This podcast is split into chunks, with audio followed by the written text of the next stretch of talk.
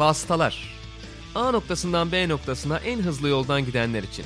Malisel Işık, Barkın Kızıl ve konukları motor sporları gündemini değerlendiriyor. Vasıtaların yeni bölümüne hoş geldiniz. E, Vasıtalar yeni sezonunda artık e, ikinci bölümüyle devam ediyor. Aynı zamanda bu arada e, Sokrates'in de 60. sayısı raflarda yerini aldı. Kobe Bryant özel sayısı olarak, güzel bir anma sayısı olarak. Bugün ağırlıkla Drive to Survive konuşacağız. Ben Malis Elişik Barkın Kızıl'la birlikte sevgili Cem Pekdoğru'yu bu sefer konuk ettik. Cem öncelikle hoş geldin, iyi ki geldin.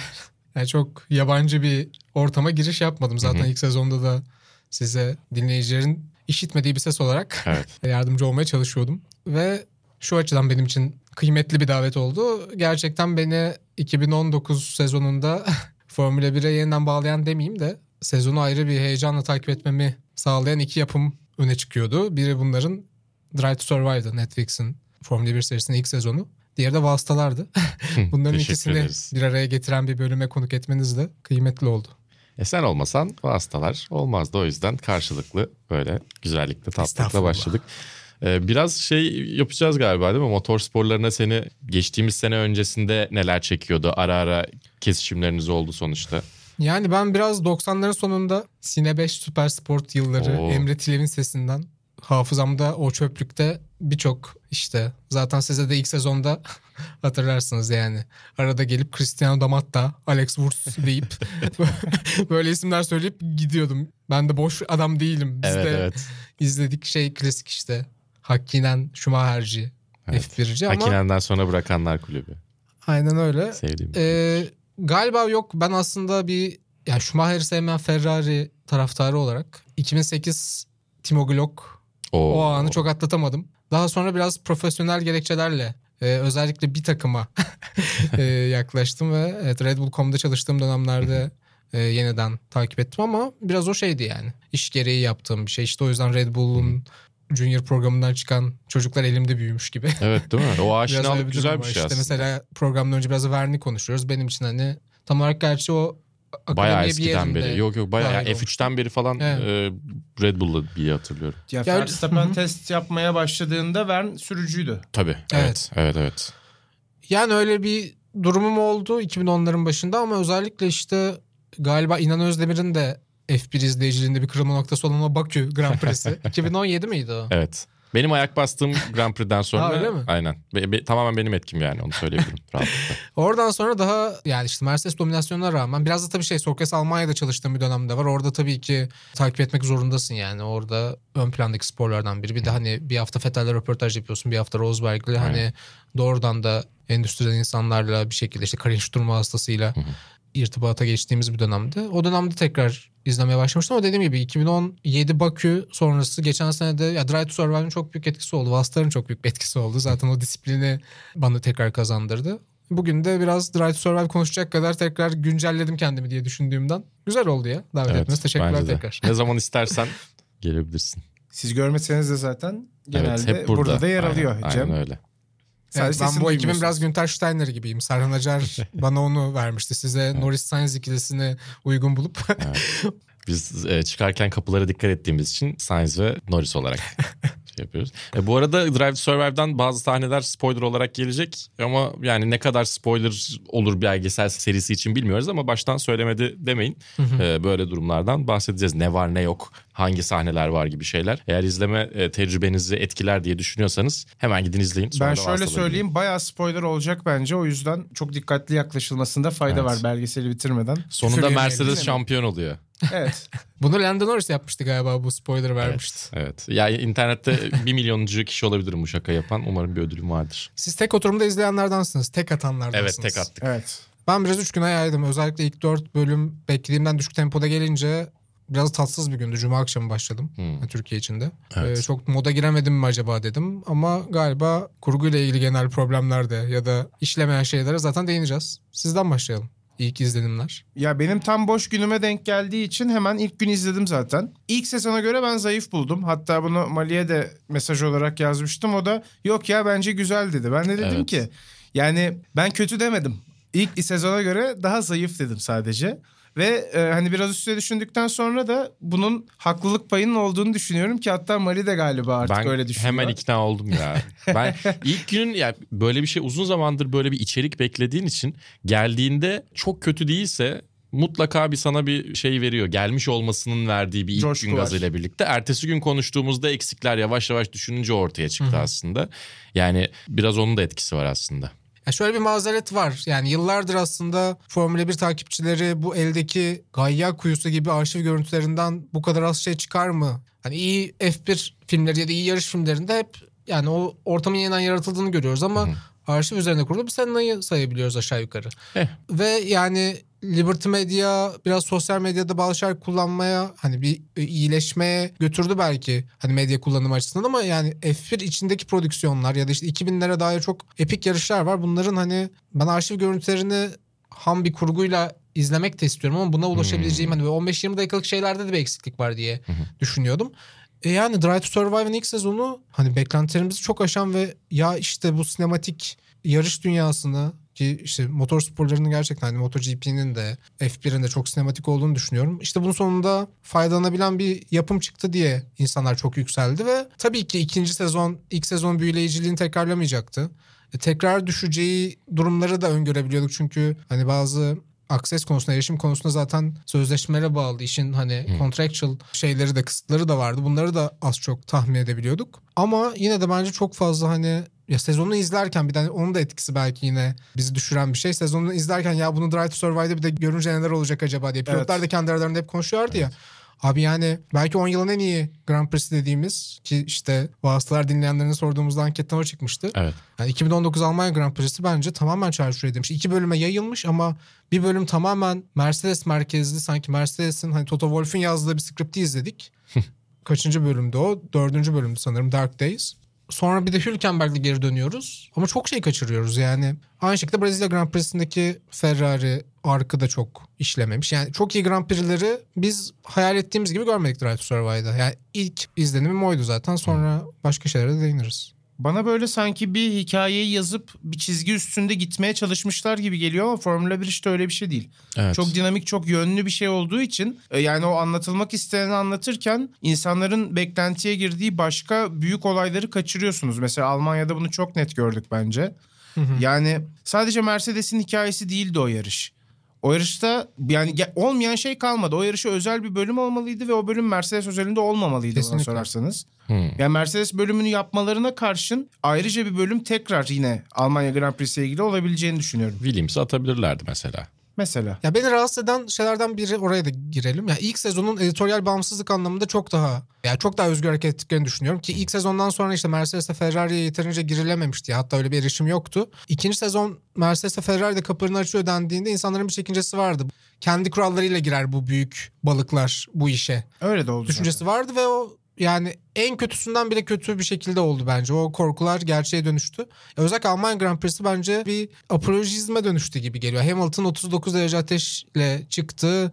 Normalde işte Mercedes'in motorsporlarındaki 125. yılı kutlanmasaydı, 200. Grand Prix olmasaydı, işte ev sahibi olduğumuz Home Grand Prix olmasaydı çıkmayacaktı etmeyecekti. Abi neler var yani ya da o pit stopu da öyle paketleyip geçemezsin ama işte Hülkenberg'le yeniden ziyaret ettiğimiz Almanya Grand Prix'sini yani kameranın sağından solundan Abi keşke 15 dakikalık bir highlight videosu izleseydim diyorum. Bir de ben tam galiba 3 haftalık bedelli askerlik vazifemi Hmm. yaptıktan sonraki haftaya denk geldiği için Almanya Grand Prix'sini kaçırdım bir de. Yani biraz daha da yükselmiştim. Drive to Survive'da farklı açılardan göreceğim diye düşünüyordum ama e şöyle olmuş herhalde. Mercedes sadece bir bölüm ben Netflix kameralarını içeri alıyorum demiş. Onu da Almanya Grand Prix'si demiş. Ve yani keşke bu 10 bölümün dışında bir şey yapılsaydı yani. Sanki Grand Macaristan'da da var demişlerdi ama Macaristan Grand Prix'si de sanki olacak demişlerdi ama o oldu mu olmadı mı? Çünkü aslında güzel bir kendini affettirme yarışı Macaristan. Macaristan Grand Prix'si ile ilgili hiçbir şey konuşuldu. Ya bazı yarışlar tamamen yoktu. Tamam bu bir sezon değerlendirmesi hiç olmayacak ama yoktu. Ben herhangi bir şey olarak gördüğümüzü Kanada'da çok hatırlamıyorum. az vardı.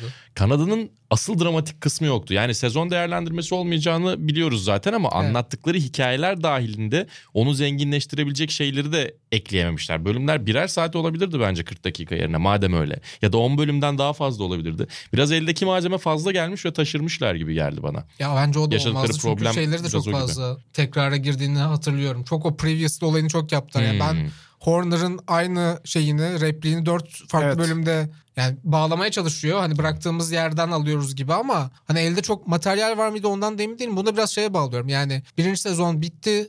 Büyük yankılar hani Haas kazananlardan biri oldu mesela Günter Steiner sempatik bir adam oldu. Hani ekrana belki yarış sırasında alamadıkları screen time'ı Netflix'te almış oldu Tabii Haas. ki kesinlikle. Ee, bu olunca Ferrari Mercedes biz de bir yerinde olmalıyız dedi. Renault ben bunu biraz daha kullanabilirim dedi. Bazı takımlarda herhalde çok fazla girmek istemedi ya da kendi kurallarıyla Netflix kameralarını soktu ve o hani ilk sezondaki duvardaki sinek durumunu Netflix tamamen kaybetti ve zaten her bölüm buna Göndermeler atıfta bulunan var. bir Evet. espriyle çıkıyor ama bu şeyi kaybettiriyor. Yani ben böyle perde arkasını filtresiz görüyorum durumunu daha ilk dakikadan ya o disclaimer'la açmak belki editoryal olarak doğru bir şey olabilir ama çok senin modunu düşüren bir şey oluyor Evet. bence. Doğru. Yani şey Netflixçiler gelmiş Aynen öyle muhabbeti mesela. olması bir anda dediğin gibi o görünmezliği İşte kaybettiriyor. Toto Wolff Almanya'da şey Ricardo'ya laf atıyor. Bunlar şimdi de bana geldi diyor. Abi ben ondan sonra ya hiçbir şeyde o samimiyeti, doğallığı hissetmiyorum. Ya ki. da öyle yapacaklarsa full e, şey yapsınlar. Tamamen mockumentary moduna girsinler. Arrested Development gibi böyle. Birisi bir şey yapsın. Toto Wolff'e zoomlayalım. O böyle bir kaç lira havaya kaldırsın falan. Ofis gibi ya da. Daha önemli olan şeyi ikinci kez söyledi. İkinci sırada söyledim bu arada örnek. Ya hikaye Örnek arkıyla ilgili de problemler vardı bence. Mesela ya 6. bölüm tüm bu başarısız olarak gördüğüm sezonun içerisinde büyük bir istisna işaret ediyor. Birazdan bahsederiz. Evet. Ben ondan sonra çok yükseldim. Yani 7. bölümde de Ferrari'leri yan yana görünce şeyde o stilde Hı hı. Tamam bundan sonra sona kadar inanılmaz gidiyor. Brezilya'da peak yapıyor diye düşündüm. Sonra bir Hülkenberg bölümü geldi ki bence kötü bir bölüm değildi. Sonra bir Williams yani bu filler bir bölüm. Yani bu ikinci bölüm olarak yaparsın hani biraz ısıtmak için ki zaten preseason'dan alıyorsun. Asıl mevzu işte Paddy Love'un beceriksizlikleri, işte pilot seçimleri. Yani 9. bölümde ne işi vardı Williams'ın? Geçen sezon Haas bölümlerine benziyor aslında bence Williams bölümü. Dediğin gibi çok Hmm. başta kullanılabilir ya da yani bazı bölümleri bence ikiye bölüp o şekilde değerlendirebilirlerdi. Böylece alan açabilirlerdi kendilerine. Hiç düşünmemişler. Evet yani bu hikaye burada başlayacak bu bölümde bitecek zorunluluğu garip geldi. Sezon içerisindeki bölüm kurgusu hakikaten en çok aksayan şeylerden biri olabilir. Bir başka bir yerdeyiz bir sezonun başına gidiyoruz bir sonra sezonun son bölümüne gidiyoruz ki o çok izlemeyen insana yönelik bir yapımda çok kafa karıştıracak bir şey. Sezona yani Formula 1'i takip etmemiş biri Drive to Survive 2. sezonda 2020 öncesi Aa, bu neymiş diye başlıyor. Sezon nerede başladı nerede bittiği asla kafasında canlandıramayabilir mesela. Yani bunun için atıyorum işte bir dış sesle birlikte sezon şurada başlıyor buraya gidiyor falan gibi bir şey yapmak zorunda değiller ama onu enge- engelleyecek bir şey yapabilirlerdi. Tam tersi kafa karıştırıcı şeyler biraz mide var. bulantısı içerisinde oradan E oraya neredeyse gittim, buraya evet. gittim. evet evet o biraz problemdi. Valla olumsuz taraflarında konuşacak daha bir sürü şeyimiz var herhalde. O yüzden ben biraz Ferrari cephesinden yaklaşmak istiyorum bu olaya. Hem Almanya'dan hani az önce örnekler verdik. Mesela Vettel'i gördünüz mü Almanya Grand Prix'sinde belgeselde? Hiç. Vettel Görmedik. ne yaptı? Gridin en sonundan podyuma gitti o yarışta hatırlıyor musunuz? Ama işte mesela Formula 1 takip etmeyen birisi bunu asla bilmeyecek. Yani Vettel'i arabadaki Leclerc'le diyaloglarından görecekler sadece. Abi o da mesela işte bana tamamen Ferrari PR ekibinin yazdığı bir şeyi biz izledik hissi yaratıyor. Yani offspring açıyor arabada diyor ki diğeri Leclerc ben 97 doğumluyum abim diyor. Anlamam diyor. Sonra bir işte La Gazzetta dello Sport'ta manşet olmuşuz. Birbirinizden nefret ettiğiniz söyleniyor. Ama öyle olmadığını biliyoruz. İsterseniz orada, el ele tutuşun, isterseniz öpüşebilirsiniz. orada Leclerc'in bakışı falan var mesela Fethel'e. Hani kaşını kaldırarak. Abi yani o gerginliğin en tavan yaptığı dönemler. Hani o biraz zorla oturtulmuş. Hadi Netflix için bir 5 dakika alacağız arkadaşlar denmiş gibi hissettiriyor. Ya Ferrari'ye girmişken kesin İtalya Grand Prix'sinden bence bahsetmek lazım. Ya bu kadar epik bir yarışı bu kadar altı boş bir şekilde duygusal anlamda yansıtmaları gerçekten büyük bir başarı bence. Abi cumartesi günü başlayan o saçmalığı ortaya koymamaları da ilginç geldi evet aynen öyle. açıkçası. Sıralamalarla ilgili hiçbir şey yok. Evet. Yani hem e, kimsenin yetişememesi Leclerc'in başlattığı bir zincirdi. Hem de aynı zamanda kendi aralarındaki anlaşmanın ilk bozulduğu bir yarış ve aslında seanstı yani sıralama turları Monza'da. Onun eklenmemesi beni çok şaşırttı. Çünkü bunlar vakit alan şeyler değil aslında. Yani Elinde en olan. fazla 2 dakika 3 dakika ekleyebilecek. Hani şey onların açısından da empati kurarak da bakıyorum. Eklenmesi çok şey değiştirecek veya çok zahmetli bir şey değil aslında. E, ona Ya rağmen acaba olması... şey mi F1'i çok kötüleyen hani sistemin bir açık verdiği bir şey olarak mı görüyorlar? İşte şeyi Ya konuştuk öyle yine. bir şey Liberty Media öyle bir durumda değil bence. Çünkü atıyorum daha dramatik ve daha aslında utansalar utanılabilecek Hı hı. şeyden bahsedelim. Ben Twitter hesabında falan yanlış hatırlamıyorsam gördüm Abu Dhabi'deki DRS Evet. konusunda geyik yapabildiklerini. Bence o, o ayrımı yapıyorlardır yani. Şeyi de düşünmek gerekiyor ya yani Williams bölümünde Kubica neden yok diyoruz. Yani kişisel bir veto yemiş belli ki. Yani Kubica'nın kondisyonuyla ilgili hiçbir referans neredeyse görmüyoruz. Ve Evet. aslında çok hani işte geçen sezon biz işte yine Karin Sturm'la konuştuğumuz sezon öncesinde ya bir- size bir Ferrari yazısı mı yazayım 6 sayfalık yoksa Kubica'nın geri dönüşünü mü yazayım dediğimde Evet. Kubica yaz demiştik. Çünkü Yani inanılmaz bir olay. Gerçekten inanılmaz bir olay. ya işte ikinci bölümü Williams yapıp sadece gelmeyen parçaları değil Kubica tarafına da girebilirdin ama belli ki ya takım yok yani ya da Kubica rahat hissetmiyor da olabilir bu konuda. Benzer bir vetoda F1'den mi geldi ona diye düşünüyor insan Hmm. ama Bir de şey ya Williams'ın belgeseli zaten var. Evet. Hani onun Bence devamı güzel bir belgesel bu arada. çok güzel bir belgesel. O sene çok güzel belgeseller çıkmıştı. Onu da yine e, ilerleyen bölümlerde e, mutlaka böyle bir derleme bir şeyler yapmak istiyoruz vasıtalarda zaten. Hala Netflix'te var galiba Williams Olması adıyla. Var, lazım. var, Olması var. lazım. Yani o çok iyiydi. Onun böyle bir ekstra epilogu gibi, ekstra bir bölümü gibi olmuş ama olmasa eksikliğini gerçekten hissetmezdik. Ya da yapıyorsun Almanya Grand Prix'si zaten var. Bir daha oraya bağlan Kubica'nın aldığı puandan bahset mesela.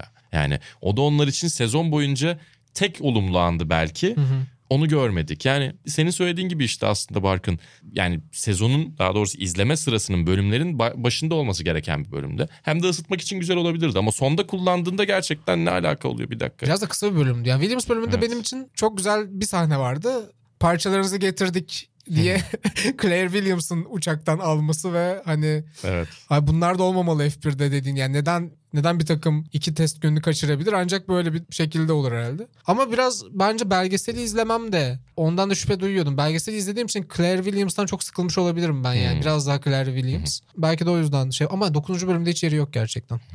Beğendiğimiz bölümlere geçebiliriz ya. Evet. Benim için 6. bölüm yani dün biraz Epik. 5 yıldız üzerinden bölümleri hatırlamak için hatırlarken daha doğrusu bölümlerin ana şeylerini, akışlarını yanlarına da bir 5 üzerinden yıldız vermiştim. Notumda Niye 10 üzerinden değil çok merak ettim. işte yani şey. Sistemin genelde 5 midir? Ben hep 10 yaparım da o yüzden. yani film eleştirisi mantığı. Ee, Ben IMDb plebi IMDb olduğum için o yüzden 10 üzerinden veriyorum. Sen de 100 üzerinden veriyorsun metaskorcu Barkın. Yok. Ama onun üzerinden skala biraz daha kolay oluyor bence. Ben 10 üzerinden de bile ondalık çok yapıyorum bu arada. Evet, 7.7 olur diye. Aynen O da öyle. yetmiyor. ben de Aslında bu ben, arada filmlerde öyle yapıyorum da bu hani daha Hmm. basit geçmek istedim. Hı. Ama yine çok garip bir şey oldu. Yani 4.5 yıldız vermişim 6. bölüme. İşte eder. Antoine Hubert ve Albon Evet. e, arklarının paralel gittiği. Ya en yakın olan 3 yıldız var onun dışında ve notum kıttır şakası yaptım da yani aslında değildir. Yani ilk sezon çok daha yukarılarda olurdu. Ama 6. bölüm gerçekten yani mesela ben muhtemelen siz daha önce gördüğünüz görüntülerdir onları ama mesela Hamilton'ın Uber'in kazasını e, röportaj sırasında röportaj görmesi. sırasında görmesi tepkisi. onu Twitter'da görmüştük. E, Hamilton'ınkini. Ha. Alex Albon'un annesi artık Kankamol Albon mu diyoruz yoksa Evet o biraz bizi üzdü. Onu da söyleyelim. Kankamol Albon ismini vermemiş. Minky Medine ismini vermiş. Büyük ihtimalle Nigel Albon'un yani Alex Albon'un babasının soyadını artık kullanmıyor zaten. bir de unutmak istediği bir geçmişi var evet. Evet ya aradığında çünkü Kankamol Albon diye aradığında işte hani belki çok e, artık konuşulsun istemediği legal muhabbetleri ortaya çıktığı için farklı bir isim vermiş. Onu anlayabiliyoruz. Ama Minky biz onu hala diyelim. Kankamol Albon ismiyle anacağız. çok yani güzel bir bize isim dava çünkü. açma hakkı var. Evet. Çok güzel bir Haberi isim. olsun. Yani isim, isim güzel olduğu için, inatlaştığımız için değil. Ya Kankamol Albon'un mesela orada tam bir racing mom olarak Evet. hani o kazayı görmesi ve Kore mıydı Juan Manuel Correa. demesi. Aha, Evet. Hayır hayır o tepki o şekilde Aa, veriyor. Kore'ye mı oldu Evet yoksa herkes tanıyor olması Evet evet oradaki. herkes tanıyor çünkü herkes yani işte iki yıl falan da hapis yatıyor herhalde değil mi? Ona rağmen hani oğlunun o hikayesinin tam şey hissettim yani. İşte benim annem de mesela lise yıllarındaki yakın arkadaşlarımı iyi tanırdı. Ha- o Hmm. karakterleri bilirdi. Şu anda hayatımda kim var? E, siz sizi tanımıyor mesela. Yani kim, yakın arkadaşlarını tanımıyor. Ama bu genç jenerasyona işte mesela ilk sezonda Leclerc'de onu hissettik. Bu sezon Albon'da biraz o sıcaklığı hissettiğimiz bölümler var. Gazli bana mesela hiç işlemedi. Yani çok kötü bir oyuncu çok kötü bir başrol oyuncusu gibi geldi. Yani hep aynı ifadeyi gördüm sanki. Yani onu bir biraz olan hikayeyle biraz fazla yani ellerinde biraz malzeme yetersiz olduğundan hani Gazi'nin geri dönüşü küllerinden doğuşu gibi bir narratif yerleştirmeye çalışmışlar ve yani son bölüm tamamen mesela Gazi'nin o kefareti gibi bir şey yapmaya çalışmışlar ama abi yani Onu konuşuyorlarsa Kvyat niye yok mesela? Çünkü Gazi'nin yaşadıklarının aynısını daha önce yaşayan adam ve aynı zamanda Aha. bu sezon Gazi'nin yaşadığı o yükselişi daha önce Almanya Grand Prix'sinde yaşadı. Abi bir de sezonu izleyen birisi abi Gazli gerçekten büyük bir hayal kırıklığıydı. Evet. Red Bull'u Toro Rosso Evet, gibi evet. kullandı. Sonra Toro Rosso ile ne yaptı beni ilgilendirmiyor. Sonra Toro Rosso'yu Red Bull gibi kullandı ama artık iş işten geçmiş. Ya o tartışılır abi yani olumlu Albon'da yönleri Toro konuşamıyoruz şu an. Evet tekrar Olumlu yönlere döndük. konuşalım dedik ama şu an Evet. tekrar olumsuza döndük. Çünkü çok var. Ben de hatta bir şeylerden bahsetmek istiyorum. Hı. Bence o yüzden kendimizi de çok kısıtlamaya gerek yok yani. Hani Tabii canım. olumlu veya olumsuzu Evet evet. ayırıp da konuşmak gibi bir misyonumuz olmaması lazım bana göre. Yüzde yüz katılıyorum Gezdi ile ilgili bu arada. Hayal kırıklığıydı. Ya şey de yok mesela onu da ya ilk sezon Racing Point bölümü favori bölümlerimizden biri değildi muhtemelen. Hı hı. Ama mesela Perez bir kötü adam gibiydi. Evet. Magnussen de biraz mesela Grosjean'ın o şeyinde ufak ne denir? Bipletmeden kendimi yani Sokrates podcast'ta ben biplenirsem garip olur. Haytalıkları, hınzırlıkları. Ufak artık. haytalıklarını Magnussen'in görüyorduk. Bu sefer öyle köşeli bir karakter yok. Mesela Kiat çok iyi o kişi olabilirdi ki zaten Netflix'e diss atıyor olmadık Evet. bir yerde. Mesela Lando Norris ufak trollükler yapıyor sosyal medyada. O çok iyi olabilirdi ki zaten Lando Norris'in yokluğu herhalde Charlie Whiting'in hiç anılmaması ve Kimi Raikkonen'in yokluğu E, evet. ile birlikte hani ilk olarak bunları söylersin herhalde. Biz Evet. başta Çok büyük söylemedik eksikler yani evet. Mesela o kötü karakteri de hiç görmedim. Yani Hülkenberg de çok cool'du. Ricardo ile aralarında hiç gerginlik yoktu. Zaten Ricardo her zaman bir gülümseme. Yani Ricardo Sainz yine yaratılmaya çalışılan bir şey ama Gerçekçiliği ne kadar? Geçen sezon daha iyi işlemişti Sainz'ın bölümleri. Hmm. Yani Sainz mesela sezona başlarken Ricardo'yu geçmek zorundayım gibi kafasında bir düşünce var mı sizce? Bence yok. Abi yine şeyle Bence ilgili. Haas'a bir bölüm vermek zorundayız. Renault'a bir bölüm vermek zorundayız. Bunlar hani yapımı destekleyen ve muhtemelen öyle bir ajandası var. Ama çok fazla şirketinin. vardı. Yani Renault'da Haas'ta fazla vardı gibi gel. Sanki sezonun yarısı Haas ve Renault'a ayrılmış gibi bir etki bıraktı bende. Öyle olmasa da sanki bende bıraktığı şey olarak onları beşer bölüm daha doğrusu iki buçukar bölüm izlemişim gibi geldi bana. Ya Çok- tabii başrol oyuncular boğazınızdan sanki Christian Horner, Cyril Abiteboul, Günther Steiner, Toto Wolff da hani biraz giriyor. Orayı yöneten adamlar. Hı hı. Yani George Russell'ın yanında da giriyor mesela Toto Wolff. Bu arada mesela olumlu yanlarından biri benim için. O çok güzel bir insider'dı değil mi? Evet yani bu kadar böyle mi oluyor gerçekten bilmiyorum ama hani Mercedes'in Junior programında geçen bölüm o konu gördük geçen sezon. Bu sezonda Russell'ı gerçekten menajeri gibi o görüşmelere giren kişi Toto Wolff. Yani Toto Wolff'un aracının arkasında sana Esteban'ı getiriyorum diye Cyril'le konuşması falan. Hı hı. Ya bu kadar hands-on olduğunu bilmiyordum Toto Wolff'un. Yani çünkü mesela Red Bull Junior programında Horner'a kalmıyor o iş yani. Evet. İşte Helmut Marko falan daha fazla mesela Evet. karar verici bildiğim kadarıyla. O güzel bir detaydı. Güzel bir şey çıkarabildim. Bir de Formula 1'de aslında işlerin hep öyle yürüdüğüne dair de bir şey ama onunla ilgili de bir gönderme yoktu. Zamanında işte Flavio Briatore'nin yaptığı gibi hani hem junior programlar olmadan dahi bunlar yapılıyordu genellikle. Hani kanatları altına alıp Alonso'yu mesela, Alonso'yu aynen. Flavio Briatore. Yani bu tarz şeylerin olabildiği çok şey var aslında ki Briatore'nin çok var bu arada hani. Hı hı.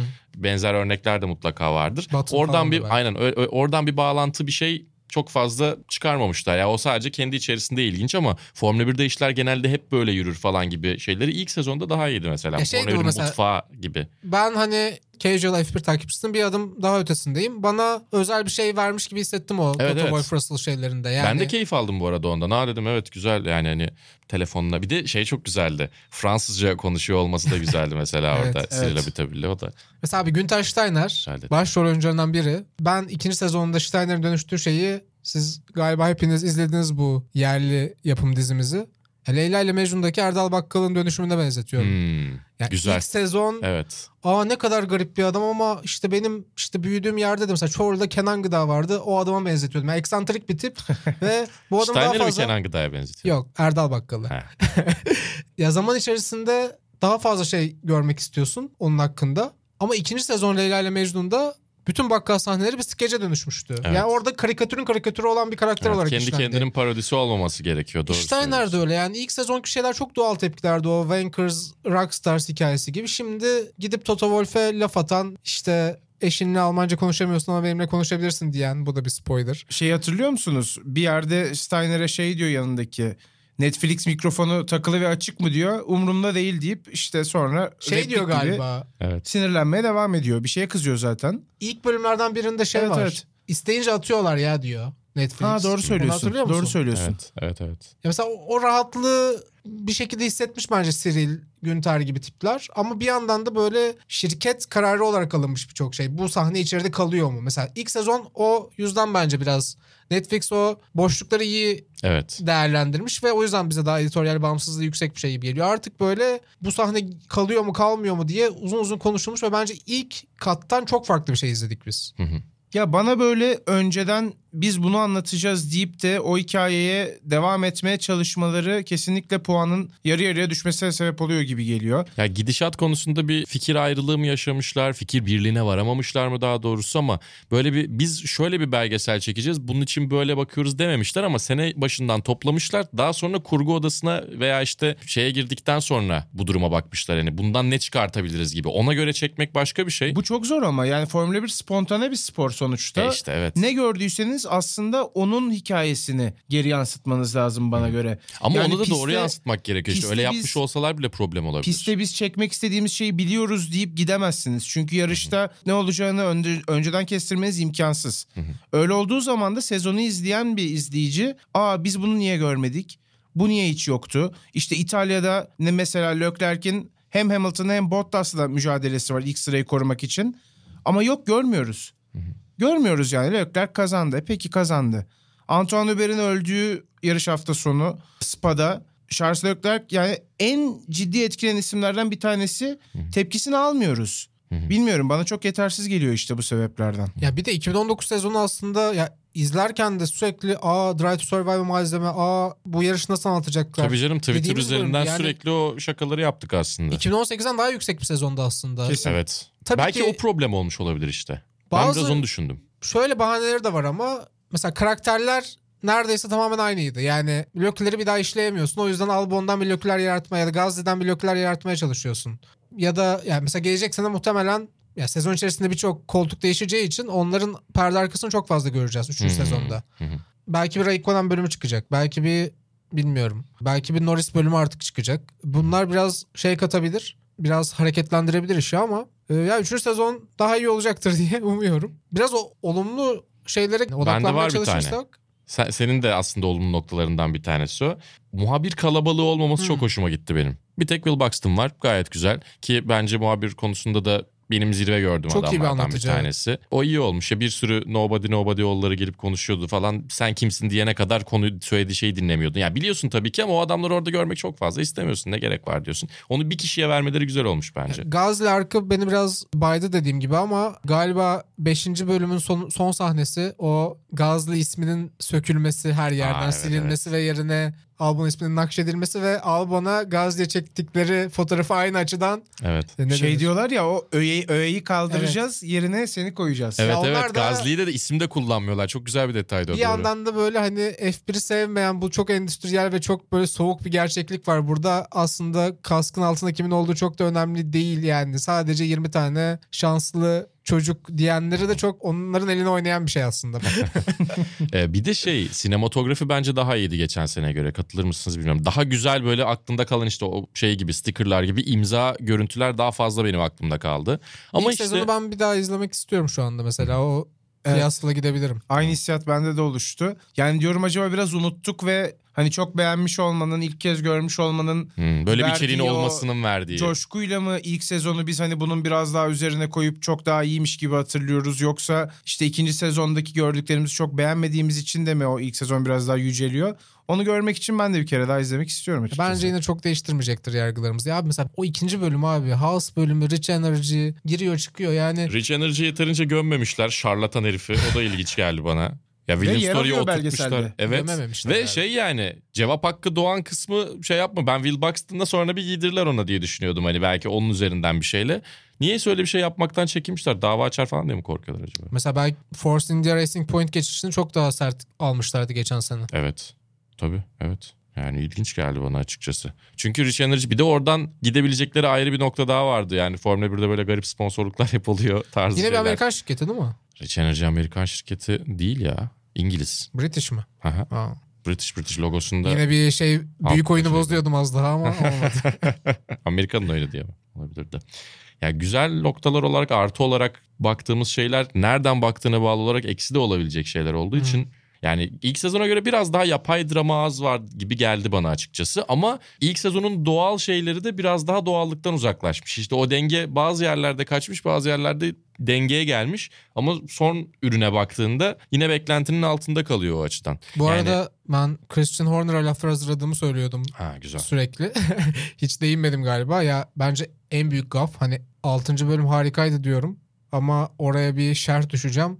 Abi sen Albon'u Uber'in kaybedildiği, Uber'in vefat ettiği hafta sonunda ki Albon'da ilk yarış olacak. Motive etmek için şu cümleyi kurar mısın ya? Senin yerinde olmak için sağ bacağını verirdi. Sağ kolunu Sağ kolunu verirdi. kurmazsın. Diyecek Kurmaman bir şey yok yani buna. Bu nasıl kaldı ya da yani nasıl Horner bunu atmalarını istemedi? Ki zaten ben genel olarak hani çok Hollywood görüyorum ki bu bölüm iyice öyle işlenmiş. Bu sezon iyice öyle işlenmiş Gary Halliwell'ın de dahliyle. Ama şey sahnesi komikti. E kızlarından birinin favori pilot olarak Sebastian demesi. Gerçekten Sebastian'ı seversin abi yani. Yani Sebastian Vettel'in de çok sempatik kısmı yine çıkmış ortaya çünkü gerçekten öyle biri. E, ama bir taraftan Ferrari bölümü içerisinde de ara ara böyle Vettel'i hafiften kötü göstermeye dedin. çalışmışlar Ben- ben gibi geldi. Ben sanki öyle bir hissiyat aldım. Çok fazla değil tabii ki de. Daha doğrusu ikisi de birbirine karşı çok keskinler yarışçı bu adamlar Hı hı. sonuçta. Yani biri diğerine göre daha şey değil. Bir de yani dört kez dünya şampiyonu bir adamın ne olursa olsun tabii ki sezona giriş beklentisi ben bu takımın tartışmasız birinci pilotuyum olması gerekiyor. Ya bir kere şunu söyleyeyim. Ferrari'deki iki sürücünün arasındaki gerginlik herhangi bir başka takımda yok. Hmm. Ve bunun üzerinden hemen işte aralarınız kötü gösteriliyor şeklinde bir oraya hemen paranteze atıvermişler. Biraz bir şarkı Yani dinleyelim. dinleyelim. doldu. Araları iyi değil Evet, yani. evet. Bence araları iyi değil. Olmak zorunda değil Sadece zaten. Böyle anlatabilirlerdi ilişkileri mesela. var. Ya araları Takım iyi olmak arkadaşı. zorunda değiller. Çok güzel bir çıkış noktası olabilir Aynen öyle. Netflix için. Niye mesela onu tercih etmemişler? Muhtemelen bu Ferrari'nin kararı. Bir de biz sadece. Vettel'de görüyoruz kamerayı aslında. Leclerc'in ben kendine ait bir anı hatırlamıyorum. Binotto'nun bu konuda çok bir şeyini hatırlamıyorum. Ya güzel böyle ufak detaylar e, aklıma yine geldikçe söylüyorum. Takımın Mercedes takımının ismine dair e, Lewis Hamilton'ın, Toto Wolff'un ve sonrasında Valtteri Bottas'ın e, kendilerini tanıtırken İlk- kullandığı ilk şeyler var. galiba. İlk bölümde. Yani o, o spoiler olmasın diye hani onu çok fazla belki şey yapmayabiliriz. Hani görünce çünkü etkisini e, kaybedebilir ama Biz de bunu Alfa Tauri'de yaşayacağız bu sene muhtemelen. Olabilir. Siz- neydi bu takımın Bakalım. ismi? evet ya birkaç senedir oluyor zaten Racing Point sonra işte e, Alfa Tauri. O mesela güzeldi. O tarz kurguları güzel yakalamışlar aslında. O tarz noktaları güzel yakalamışlar. Ama bunu yaptıktan yani tam olarak böyle kendilerini ne- nerede konumlandıklarına karar verememişler gibi geldi bana. Çünkü çok iyi bir malzemeydi. Bu malzemeden epik bir şey çıkarabilirlerdi. Bu malzemeden geyik bir şey çıkarabilirlerdi. Bu malzemeden ikisinde karması ve epik olması gereken yerlerde geyik geyik olması gereken yerlerde epik şeyler çıkarmaya çalışmışlar. Bazı yerlerde o zorlamayı da görüyorsun. Yani şey olarak anlatı olarak belki kurgu olarak değil ama şey olarak hikaye olarak değil ama Sizce Raikkonen kendisi mi girmek istemedi? Ya Kiat mesela beni görmezden geldi bu herifler bütün sezon falan diyor. Raikkonen sadece bir basın toplantısından o exit interview'dan bir şey almışlar. Alfa Romeo hiç yok zaten. Evet. Evet. Herhalde o yani şey de yok bu sezon. Racing Point'te. Evet. evet Racing, Racing Point'te Point'te yoktu. Ya bazı kısımların tamamen görmezden gelinmesi bence Ya bir sebebi vardır iyi onların. değil ya. Ya mutlaka vardır da söylersin bunu bir şekilde. Yani ben şunu söyleyeyim. Bilmiyorum. Hiçbir takımı Haas kadar az merak etmedim bu sene. Kesinlikle. Evet doğru. Ya bir daha Haklısın. bir ya bir sezon önce adamlar ya takımın genç tarihinin en iyi sezonunu yaşarken bile Steiner'in çok yukarılara çok aşağılara İnip salınımı çıktığını gördük. Ya burada feci bir sezon geçirdiler. Evet. Yani ne Grosjean üzerinden bir drama var geçen sezonki şeyin follow-up'ı olarak. Ya Steiner'in tepkilerinin hepsi çok plastik tepkiler. Hani yine eğlenceli işte ne bileyim şeye gidiyoruz ya Meran'a Hmm. Kuzey İtalya'da onu o aksanıyla eşine yemek yaparken görmek falan güzel. Ya o, o anları sevdim zaten. Mesela ilk sezonda Carlos Sainz'ın aile hayatı da çok iyiydi. Şimdi tabii ki ya onu kastediyordum az önce. Onu tekrar yapamıyorsun. Onu kullandın ilk sezon. Şimdi yeni birini çıkarman lazım. Lando Norris'i çıkarman lazım ama belki bunun önüne geçen yasal şeyler var. Ama mesela Raikkonen'in mesela son sezon olacaksa bu sezon hiç yer almaması 3. sezonda çok kötü olur. Evet. Ha, belki onun işte son sezon olacaksa evet dediğin gibi yapabilirler ama yani tamamen onların kararına ne kadar bırakıldığı da ilginç. Ben yine şey örneğini vereceğim. MotoGP'de her sene çıkmıyor tabii ki. Belki hani öyle bir zorunluluğu yok ama birkaç senede bir genellikle çıkıyor. Mark Neal'ın belgeselleri inanılmaz detaylı. Anlatım olarak herhangi bir şekilde sıkıntısı yok ama yani konuşması gereken ve şu keşke olsaydı dediğin herkes var orada. Demek ki olabiliyor. Yani onlar çok mu kapatıyordur kendini diye düşünüyorum. MotoGP. Çok öyle aklıma bir şey gelmiyor çünkü yani e, olsa onlar da yaparlar gibi. Belki zorunlu tutabilir bunu FOM bir noktada. Çünkü ne olursa olsun senin görüntü haklarına da sahip aynı zamanda. Çok da önemli bir Yani Bence F1'den biraz büyük daha- bir şeye dönüştü neredeyse. Evet geçen bence biraz daha FOM'la Netflix arasında işbirliği olması gerekiyor. Bazı noktalarda hem uzmanlık olarak hem de e, akses olarak kullanabilirler. Belki FOM kameralarından alınan görüntüleri Netflix kullanır. Netflix'in orada olması sadece bilinen noktalarda daha iyi olabilir. Senin dediğin e, görünmezliğin kaybolması açısından birkaç çözüm gerekiyor bence. Toparlamadan önce herkesin merak ettiği bir soruyu sana yöneltmek istiyorum. Mehmet Ali Selişik. Çok merak ettim. Ben de. Hülkenberg bölümünü nasıl hislerle izledin? Yani sempati duydun mu? Ben mesela iyi bir oyuncu olarak gördüm. Gazi'nin aksine belki de kariyer sonrası, emeklilik sonrası günlerini düşünerek böyle ufak reklam şeyleri. Mesela o araba sahneleri falan Evet evet. hep ben güzel. Bir Hülkenberg'e- yandan böyle bir chip on my shoulder durumu var. bir yandan da hani işte en son peruklarla falan kutlarken Evet, de evet. hani Renault bana çok şey kattı. Ben. Hülkenberg'i karakter olarak, insan olarak severim aslında. Sadece Formula 1'de o koltuğa değer görmediğim için o kadar yükleniyordum. Aslında zamanında Le Mans galibiyetini anlattığımızda falan da ilk geldiği zamanlarda da çok potansiyeli varken o potansiyeli bir türlü gerçekleştirememesi ve baskı altında sürekli eziliyor olması beni şey yapıyordu. Yoksa e, sevdiğim isimlerden bir tanesidir. Yani şey olarak tatlı bir adam bence aslında. Şey Formula kötüydü 1'den biraz. gidiyor olması onun için üzücü. Almanya Grand Prix'sinde akılda kalan yani çok takip ettiğim şeylerden biri değildi o Hülkenberg'in podyum takibi Hı hı. diye düşünüyorum. Yani 15 tane narratifden biriydi ama bir bölüm aldı Hı hı. gibi. Ama Evet. çok da belki Hülkenberg'i de çok iyi hani anlatan yani bir yarışta özetle desen de özetleyen bir yarışta olabilir. Evet evet. Yani o o, anlamda iyi kullanmışlar. Yani en, en iyi fırsatıydı ve değerlendirememesi son aslında çivi oldu belki tabuttaki. O, o açıdan da baktığımızda. Peki o bölümde Hülkenberg'in yarışta ne kadar iyi gittiğini, podyuma ne kadar yaklaştığını falan siz aldınız mı? Aldık yani canım. yarışı Pe- izlemiyor İkinci olsaydınız. sırada gidiyor, lideri kovalıyor falan aldık, ya. Ben pek Çünkü almadım ya tam bir şeydi yani işte Onboard falan verdiler. aldık Düşünceli yani. bir Cyril sürekli bakıyor. Acaba kontratı Ocon'a mı vermeliyim yoksa tekrar devreye girer mi? Hülkenberg falan durumlarıyla sanki gerçekten podyuma girse bir şansı daha olacakmış gibi bence gerçekliği tam olarak var olmayan bir şey de götürdüler. Bir Hmm. Zaten arka plan da evet. dahil ettiler. Ya ben onu aldım aslında. Ya bana yarışlar hiç geçmedi galiba ya. Hmm. Yani yarış içi sahnelerin, yarışların gidişatı ile ilgili hani o yarışları bilmiyor olsam çok bir şey anlamazdım Ha, herhalde. mesela ben, bence Brezilya'da Ferrari teması hiç. Evet, evet, hiç o kadar kesin. büyük bir olay gibi gelmiyor. Aa o da yoktu. Bak Ya ben... Vardı o telsizi falan şey yaptık ama, ama yani çok yarışta çok, daha çok az. yani canlı izlerken çok daha fazla aldık onu. Onu demek istedim yani Evet. anlatabildim herhalde. Canlı izlerken biz, biz verince Barkın'da beraber biz izledik. beraberdik. Yastığa bağırmıştı Barkın. Müthiş bir andı. Ben Timo Glock anında bu arada o dönem İTÜ'de birinci sınıf öğrencisiydim herhalde. Hmm. Terlik atmıştım ben televizyona. Güzel. Ee, şey mi? e, LCD mi tüp gibi mi? Allah hatırlamıyorum 2008. Tüp biri çok olabilir. riskli, biri terlik için riskli çünkü. Ha. O yüzden Yok isabet ettirememiştim Ha, zaten. iyi, Biraz böyle istememiştim. İstemeyerek Hmm, atmıştım. anladım. Diğer gündemlerinizi de çok bölmeyelim ya siz. Biraz da güzel şeylerden bahsedelim Tabii. diyerek e, Netflix'in e, kalan kısmını değil Superbike'a geçiş yapabiliriz Onun aslında. üzerinden puan verin ama önce sezona. Hmm. Geçen seneye de verelim mi peki karşılaştırmak için? Ya ben tamamen spontane. Tamam. Söyledim. Çünkü şey geçen sene o kadar taze değil diye. Evet. Bir daha izlemek lazım onu. 6.8 veririm ben yine ya. IMDb gençliği. Evet. İyi söyledi ya. Katılıyorum. yani 7 7 civarı 7'nin altı ama 7 civarı evet. 6.2. Ya 7 fazla gelir ama 7'den de çok uzaklaşmaz Evet, evet. çünkü ne olursa olsun Anladım bir Formula demek 1 istediğini içeriği. zaten 6.8 deyince. Güzel. Fikir birliğindeyiz senle. 6.2 dedim ben.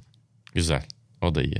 Makul aşağı yukarı aynı banttayız aslında yani. Ama şey ilk gün izlediğimde gerçekten çok hype olduğum ve eksiklerini düşünmediğim için ilk gün daha yüksek verebilirdim. Seninle konuştuktan sonra Barkın biraz daha kafamda oturdu. Bir şeyler okudukça daha da "Aa, evet o da yoktu diye. Çünkü o anda bir checklistle girmediğin için eksik kalanları falan unutabiliyorsun. O noktada işte beni 6.8'e çeken de biraz o izlerken izleniyor.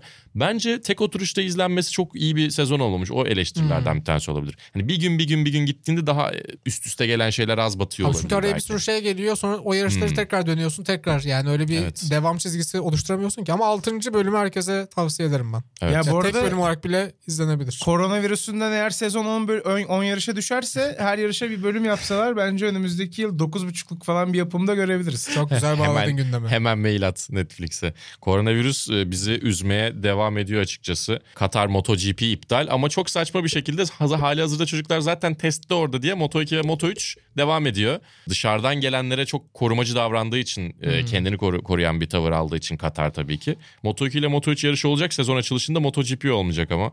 Çok saçma bir durum. Tayland ertelendi. Ne zaman olacağı belli değil. Sezon en iyi ihtimalle Austin'de başlayacak ki Amerika'da da e, yayılmaya başladı ve ilk e, ölüm gerçekleşmişti Washington eyaletinde. Eyalet olan Washington'da. Stüdyomuzda siren sesleri eşliğinde anlatıyoruz bu gündemi. Geliyor mu? Karantinaya mı Bu- giriyoruz? buna buna e, hakikaten efekt yapmadık yani gerçekten şey gibi Gerçekten öyle. ucuz e, sabah radyo programı efektiyle. Koronavirüs konuşurken siren olması beni biraz gerdi. Formula Ee, E'de benim timeline'ıma düşen bir haber vardı. Jean-Eric Verne yine zaten biraz bahsettik. Evet. Ee, o galiba karantinada geçirmiş. Caracas'ta. Öyleymiş. Ben yarışı anlattım. Caracas dedim pardon Marrakeş'te. Ee, Marrakeş'te Fas'taydı. Bize bilgi çok şiddetli başarıları olduğu şeklinde gelmişti. İlk antrenman gününe çıkmadı. İşte test sürücüsü onun yerine araçtaymış ama meğersem korona için karantinaya almışlar Jenerik Verne ama negatif test verdi ve yarışta da inanılmaz bir performansla yani şey diyor bardağa su koyacak halim yoktu hastane odasındayken Podyumda diyor. da çok kötü gözüküyordu. Zaten araçta indikten sonra bir bayılmış. Hmm. Hadi Ondan ya. sonra evet kendine gelip tekrar podyuma çıkıyor. Flu race ya tam. Gerçekten öyle. ikinci sırayı aldı. İnanılmaz bir Üçüncülüğü yarıştı. aldı. Üçüncü sırayı Son aldı. anda Doğru Max söylüyorsun. Günther. Evet. Ben bu sezon ne zaman Formula'yı izlesem Max Günther acayip bir geçiş Son yapıyor. anda geçiş yapıyor değil mi? Alman genco. Evet evet tam. Takip ediyoruz. Ce, ce, cevabı izliyordur beni deyip. Ee, Daha güzel şeylerden bahsedelim. Gittikçe e, yukarıda e, tamamlamış olalım aslında. Superbike'da harika bir açılış hafta sonunu geride bıraktık Phillip Island'da. Barkın sen anlattın, sen anlat. Çok harika olabilirdi bence. 2'de 2 gibi ya da 2 podyum gibi bir şey görsek Toprak'tan. Çok çok harika olurdu. İlk yarışı kazandı yine. Toprak sezon açılış yarışını kazandı ve ne yarış? Yani 0.1 saniye içinde 4 motosiklet neredeyse. Evet. Ve öyle bir yarıştan hani kazanacağına emin olarak son tura girdi ve işte o takip mesafesi olmadan son turu rakipleriyle geçirdi. Hakkıyla da gitti kazandı Toprak Razgatlıoğlu. Çok iyiydi gerçekten. İkinci yarışta korkunç bir teknik problem yaşadı. Ee, yarışı Bu arada bitiremedi. sı- sıralama yarışı da artık yarış olarak sayıldığı için onu da eklerim. Orada da ikinci oldu. Evet, Oradan da doğru. iyi Orada puanlar da aldı. Jonathan Ray'in arkasından ikinci Aynen. oldu. Super Bowl mu deniyordu bunu? Super Pole yarışı deniyor. Ee, Jonathan Ray'in de son 5 yılın şampiyonluğunda ilk yarışta iki kez kaza yapıp sonrasında yarışı bıraktığını söyleyelim. O da hiç görmediğimiz manzaralardan bir tanesi. Hani istikrarıyla öne çıkan bir isim. Bu sezon çok mücadeleci olacaktır. Yani Ya Superbike'ı gerçekten izleyin. Superbike Grid'i Evet. ya benim 12 ismi falan tanıyorum abi burada. Yani İnanılmaz bir grid. İnanılmaz. Çok yakın. Ve şey çok taş makas kağıt. Herkes herkese her şartta yenebiliyor böyle. Biri birine daha iyi, biri diğerine karşı. Bir- şey de o, o şekilde olacak Ya- ama işte sezon nasıl etkilenecek merak ediyorum ben. Toprağın yaptığının arka planını hani kaçırmamak lazım. Superbike'da mesela işte Kenan acayip Sofoğlu daha önce kompetitif kalamamıştı. Evet. Aha. İlk yarışında giriyorsun ve işte kimlerin önünde ya Jonathan Ray'lerin önünde. Ya çok net dünya şampiyonu kumaşı önünde. olduğunu gösteriyor. Bence bu da kanıtladı daha şampiyonluk doğrusu. mücadelesinin kesin içinde bu arada Bence de. Toprak. Ve Yani kariyeri boyunca da şaşırmayın. ne zaman o yeni irtifaya girse o irtifayı hemen hemen adapte oldu. Evet evet. Ama Superbike'da bunu beklemiyordum mesela ben. Yani biraz böyle 7. 8. yarışta görürüz belki böyle bir şey diye düşünüyordum. E ilk hafta sonundan izleyemedim yarışı ama Ya hani ben bu şeyde çok yokum. Beklentiyi çok büyütelim falan ama toprağa baktığım zaman ama acaba MotoGP'de yer alabilir mi? Alabilir miydi? Ya da Evet. hani bundan sonra da İleride hala olabilir. olabilir mi? Hı hı. O soruları soruyorum yani açıkçası. Evet. Olabilir. Ben de düşündüm bunları çünkü. Yani çok hoş gelişmeler aslında. Bir taraftan yine sezonu etkileyebilir dediğimiz şeylerden bir tanesi bir sonraki yarış Katar'da Superbike'da. Olur mu olmaz mı onu da bilmiyoruz. Ya bu sezon kısaldığı zaman toprağın avantajlı olabileceği bir noktaya da gelebilir belki ya da tam tersi de olabilir. Evet. MotoGP'de de öyle olacak. Bilmek Mark- çok zor ama. Mark Marquez bir ay daha fazladan dinlenmiş olacak. Onları da ilerleyen vasıtalar bölümlerinde konuşmaya devam edeceğiz ama bence güzel bir başlangıç oldu. Can kaçıncı bitirdi Can önce? 9. Ee, bitirdi. 11. bitirdi 11. Can bitirdi. önce. Güzel bir başlangıç o da aslında. Güzel başlangıç. Çok ortada görmedik ama 5 puan aldı işte. Orada puanlama sistemi Güzel. biraz daha farklı. İlk yarışını puanla tabii kapatması çok sevindirici. Evet. Geçen hafta da konuşmuştuk tabii. Kawasaki ile Türk yarışçılarının bağının da bu şekilde kopmuyor, devam ediyor olması bence gayet gelecek için olumlu bir gösterge diye Aynen düşünüyorum. öyle. O kapının açık olması o takımla birlikte. o zaman toprağı ben bir bölüm buraya getirmeye çalışayım stüdyomuza. Vallahi güzel olur. Vallahi Geçtiğimiz gelirse sezon zaten checklistten başlıyorduk saymaya başlamıştık. Ayhan Can Güven ve Cem Bölükbaşı ile. Bence güzel olabilir. Evet. Ne yapalım kapatalım mı? Kapatalım. Yavaş yavaş. Evet vasıtaların sonuna geldik. Ben Barkın Kızıl, Malis Erişik ve Cem Pekdoğru ile beraber bu programda sizlerleydik. Bir sonraki hafta tekrar görüşmek dileğiyle. Hoşçakalın. Hoşçakalın. Hoşçakalın.